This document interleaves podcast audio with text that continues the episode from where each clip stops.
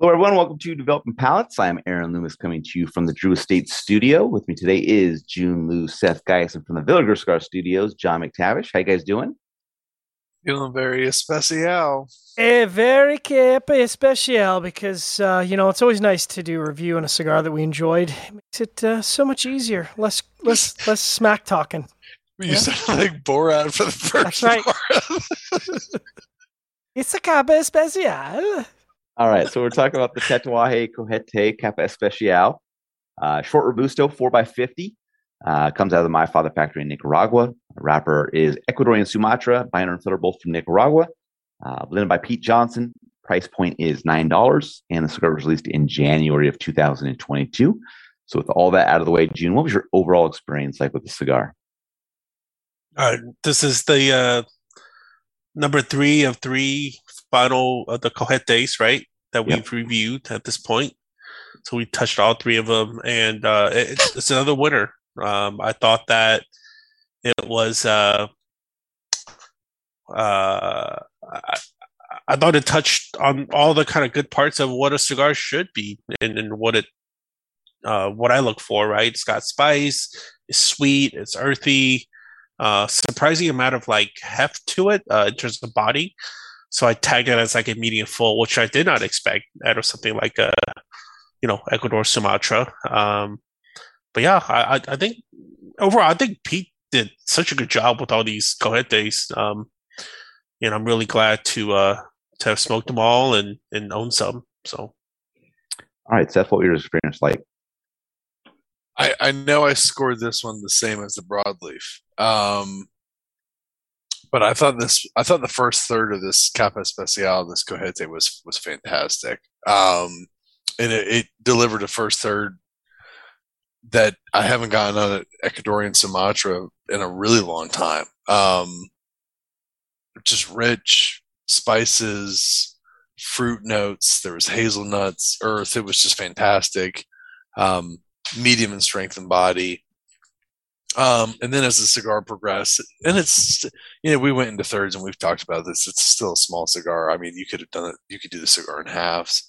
Um, uh, it just as the cigar kind of progressed, it just it, it, began losing some qualities, and then it also just began began warming up a little bit. Um, which I didn't have that experience with um, the broadleaf, and I don't think I really had that experience with the habano.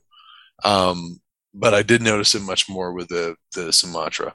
Um, just that the final third just wasn't wasn't nearly what the first third was. Um, very good burning and drawn though, John. Yeah, it's hard to pick a favorite child. Um, I think flavor performance wise, this was sort of everything that the broadleaf wasn't. That's um, you know, instead of being sort of those darker broadleaf tones, it was softer, bready baking spice, um, desserty quality. Uh, and it was, I mean, it was just so nice, and it was like layered and nuanced, uh, easy on the palate. Um, you know, and I, as I was smoking, I'm like, yeah, more of this, please. And then the second, third delivered more of that, and I was very happy with that. Bread and and, and spicy wood, uh, and all sort of at the medium minus. You know, very easy on the palate. And then Seth, like Seth said, uh, I I just don't think the last third had lived up that same level of complexity. So more of a, a woody tannic wood uh, baking spice combination, which was still pleasant, but just not quite the same level as the first and second, third. Uh, but this one, luck of the draw, I had no issues with the burn, no issues with the draw. So for me, the score is obviously going to be higher than the broadleaf. But like I said, in terms of flavor profile, uh, both of these have a, a nice spot in sort of my smoking profile. Like this is kind of a good breakfast lunch cigar. Maybe I'd smoke the broadleaf for breakfast, but like to me, this is what I'd go for with coffee, and I would be so happy um, so you know, I didn't write six paragraphs of notes and flavor because I didn't need to. It was just good. Aaron. Yeah, for me, the cigar started with uh, lightly toasted oak, earth, and some bold baking spice. Uh, some mustiness joined in fairly quickly, and a little bit of chalkiness a bit later. Uh, second third saw the toast level increase, and the final third saw it transition to light char for a time, and then back to uh, heavy toast while a vegetable note joined in as well. Um, I thought the cigar had a nice first third, uh, kind of dropped down as the flavor profile became a little bit muddled and kind of maintained that experience the rest of the way. Um, I think all three cigars in the series um, performed identically for me flavor wise. Um, so I, I, I don't think I would necessarily pick one that I think is above the others. Um, but you know, um, still a cigar. I, I still on the fence if I'd come back to it.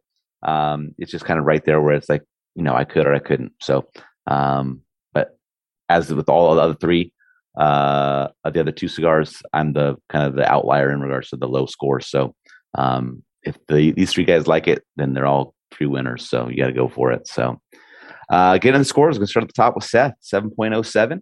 Uh, John and June both gave it a 6.82. I gave it a six even. So Seth had that 7.07 matchup for you. Yeah, I mean it, it it lines right up with the broadleaf, and I was always wondering.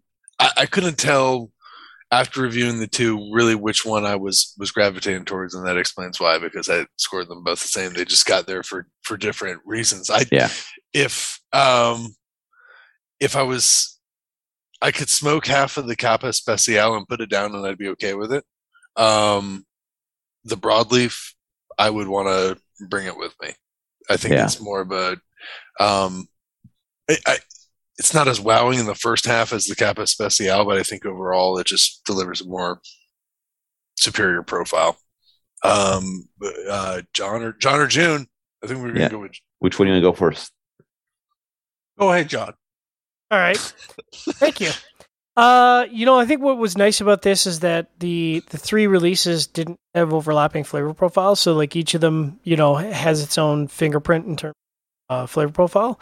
Um, I appreciated that this was a banger. I mean, it's six eight two. That is a developing palates banger. That is go out and buy these, um, and you're gonna have a great time. And you know, again, the smoking time's about right for me. It's an hour and hour and ten minutes. So like that's great. You can you can smoke one of these and then smoke another cigar or not. Um, so it checks a lot of boxes. It's a great it's a great release. All right, June. Agreed. All right. Uh, my six even matches up well. Uh, above average flavor profile, really good construction. Gets it to that six mark, um, kind of right where I'm on the fence of whether I want to come back to it or not. But if these three guys say yes, then you got to go back to it. So, Do it. um, yeah. Uh, final thoughts. I'll start out. Uh, it, there's a very real possibility that all three of these cigars make our top 25 list this year. And people are probably going to call us the Tat fanboys, but it's just But the way know- it works out. but You're good. No, I mean, John, you said it. All three of them are incredibly different. Yeah. Um. In a good way.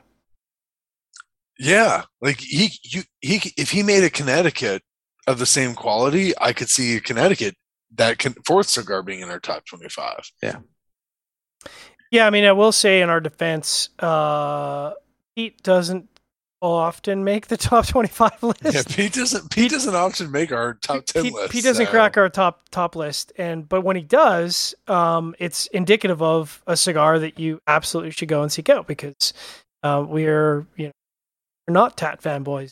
Uh, we are so- not fanboys in general. We shit on plenty of cigars. Just look at all those warped reviews. I mean, know what I'm saying? and I would Go look at warped. and I would say, like all of us at one time or another were warped fanboys. So, like, We were- oh yeah, yeah. yeah, like legit. So you know, we're There not a time afraid to call there- it out. there's been times where Warped has done no wrong, and there has been times when Tatuaje has really done no wrong, and there's been times when I think Oya is the one that's been for the longest time really done no wrong. Um, but They did they did us wrong once. but you just see, but this is consistency of companies, and it's not just us who are saying that. Yeah. There's a multiple other companies saying that, multiple other people saying that. Yeah, I think that um, you know when Pete hits, Pete hits across the board, and I think you know we're not going to be the only ones at the end of the year singing the praises of these, these cigars. Um, so you know, I guess all we can say is we got here first, maybe. Uh, Uh, or I'd like to get Coop's feedback because I want to ask him if we Probably smoked hates the right size. Yeah, Only oh, one he'll- that's great. He'll he'll he'll he'll he'll like them. He'll like one of them. So interestingly, we're going to have a, a different experiment a little bit later in the year. So oh, you've heard about the his Tuxla release where he has uh, Mexican San Andres wrapper, three different blends. So it'll be T110, the seventh, and the Avion, all with the same wrapper. interesting. So we'll get to try that next. Well, there's definitely going to be a favorite well. child Should be there. fun. We just have to make sure we don't have half the list Tatuaje this year. So we'll have to see Yeah. how that goes. Listen, man. Hey, if like, it is, plus, it uh, is. plus there's a TAA and a PCA exclusive from Tatuaje, so we'll see how that goes. for all the manufacturers out there, make better cigars. It's Not our, not our and I think those two cigars are same blend, different wrappers as well. So they'll be very interesting Buddy. how this all goes. But no, those those will actually be uh those are slated as November releases, so those will be 2023 reviews for Ah. us. So, all right. Uh, any other thoughts? Keep doing what you're doing, Pete. Thank goodness it breaks up the monotony. Yep. All right, wherever you're watching this video, be sure to like us, subscribe to it, whatever it is they have on their playing platform, because you can probably find this in some weird spots now. Uh, check out the full written review on the website, wherever that is. You know the letters, the dots, the extensions, all those things. Uh, follow us on social media channels, and you can catch all of our review recaps on podcasts, so iTunes, Google Play, and Podbean. Thank you for tuning in. We'll catch you on the next one. That's why, fanboys.